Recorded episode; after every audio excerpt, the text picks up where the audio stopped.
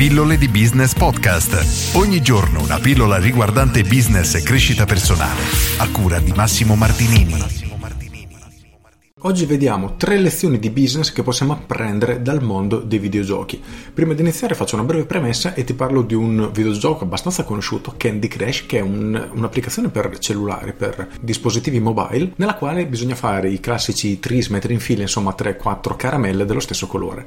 Ed è un gioco che dalla semplicità incredibile, ma una delle particolarità veramente più assurde di questa applicazione è che fino a qualche tempo fa fatturava circa 500.000 dollari al giorno. E ripeto 500 100.000 dollari al giorno, non al mese, non all'anno, ma al giorno. E questa app è stata venduta poi alla Tencent per 9,3 miliardi di dollari, una cifra veramente esagerata. Oltretutto è un'app sviluppata da un italiano, quindi complimenti. Allora, ma perché ti parlo di questo? Innanzitutto, questo, questo gioco, questo videogioco, questa app, chiamiamola come vogliamo, ha un particolare modello di business che molti videogiochi e molte app utilizzano recentemente, quello che viene definito modello freemium, ovvero è possibile utilizzare l'applicazione o il videogioco in questo caso in maniera completamente gratuita, ma c'è anche la possibilità di fare alcuni acquisti per sbloccare determinate funzionalità. Nel dettaglio in questo videogioco potevi comprare delle vite per evitare dei tempi di attesa, perché tu giocavi e se non superavi il livello dovevi aspettare che le vite si ricaricassero, quindi potevi pagare per comprare queste vite e ridurre il tempo d'attesa, oppure potevi comprare dei potenziamenti per,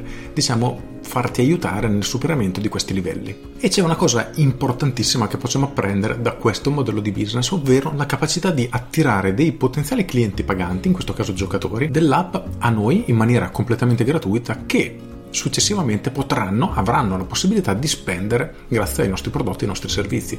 E in questo caso diciamo che attirare giocatori gratuiti si trasformava in un fatturato di 500.000 dollari al giorno, quindi parliamo veramente di cifre fuori dal comune.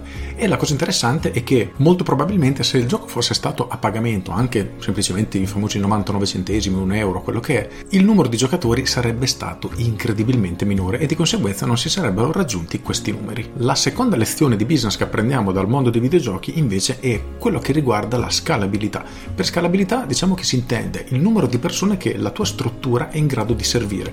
Quindi se tu sei un ristorante, per servire magari 100 coperti hai bisogno di 2-3 camerieri, 2-3 cuochi, eccetera. Ma se devi servire 10.000 persone, ti rendi conto che la struttura di cui hai bisogno è completamente diversa ti servirà molto più personale. Di conseguenza capiamo che questo business non è molto scalabile. Al contrario, se prendiamo altri business come immaginiamo Netflix, avere 100 utenti abbonati o averne un milione, a parte qualche semplice cambio di struttura tutto sommato, il cambiamento sostanziale non c'è, di conseguenza un business molto scalabile, così come i sistemi di telefonia o un videogioco online, come appunto Candy Crash. Avere 100 giocatori o averne 100 milioni di fatto cambia pressoché nulla. E più un business è scalabile, quindi più è grande la capacità di servire un grandissimo numero di clienti e maggiore è il potenziale di questo business. Infine la terza lezione è quella che riguarda la frequenza di acquisto, perché il mondo dei videogiochi ha una particolarità veramente unica, veramente più unica che rara, davvero. Tanto anche il mio videogioco mi rendo conto che è esattamente la stessa cosa. E qual è questa particolarità? Che se tu oggi vai a un ristorante e mangi una pizza, magari hai molta fame, mangi due pizze, benissimo, però diciamo che il tuo consumo si ferma lì. Nel mondo dei videogiochi cosa succede? Che magari tu sei bloccato in un livello, quindi decidi di pagare i tuoi 2 euro, 5 euro, 100 euro, perché ci sono pagamenti anche importanti.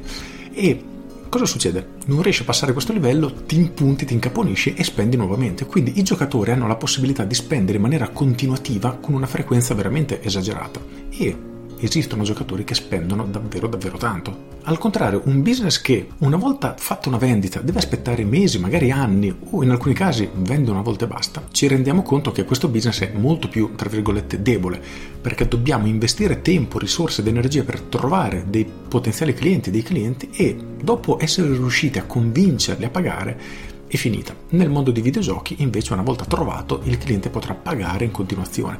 Diciamo che questo è uno dei vantaggi che hanno anche tutte le attività di consumo, effettivamente anche un ristorante. Tu hai un ristorante, non è che un cliente viene da te una volta e poi non torna più, magari viene da te una volta al mese, una volta ogni due o tre settimane, quindi una volta che sei riuscito a catturare questo cliente, continuerà a portare valore nella tua azienda e questo è uno dei grandissimi vantaggi. Quindi chiediti, hai la possibilità nel tuo business di catturare dei potenziali clienti? Senza vendergli nulla, solo attirandoli a te e quindi iniziando a diciamo, stringere una relazione, fargli sapere quello che fai, quello che offri, per poi trasformarli in clienti paganti. Due, quanto è scalabile il tuo business o perlomeno qualcuno dei prodotti e dei servizi che offri ha una scalabilità particolarmente alta?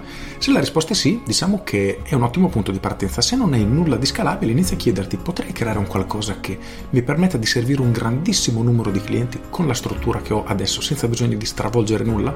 Se la risposta no, può essere un ottimo modo per valutare nuovi servizi da integrare nella tua struttura. Infine, la terza domanda riguarda la frequenza di acquisto. Quante volte acquistano da te i clienti? C'è un modo per, diciamo, stimolare questa frequenza e fare in modo che i clienti comprino da te più spesso? Anche qui, se la risposta è no, cerca di trovare delle soluzioni perché aumentare la frequenza di acquisto è uno dei metodi più veloci per aumentare il fatturato della tua attività.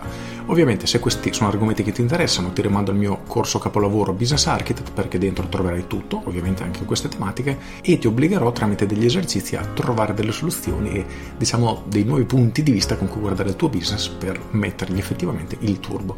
Con questo è tutto, io sono Massimo Martinini e ci sentiamo domani. Ciao! Aggiungo, il mondo dei videogiochi è bellissimo veramente per tanti motivi, perché nel momento che hai un gran numero di giocatori, avendo una scalabilità pressoché infinita, puoi servire infiniti clienti. Avendo la possibilità di vendere ai tuoi clienti in maniera continuativa, quindi un cliente può comprare anche più e più volte al giorno, sono vantaggi oggettivamente quasi unici nel mondo. Di contro, c'è una competizione che fa veramente paura. Quindi, se hai intenzione di avere un videogioco, pensaci bene perché nel momento che lo lancerai sarai solo un videogioco in mezzo ad altri centinaia di migliaia. Con questo è tutto davvero e ti saluto. Ciao!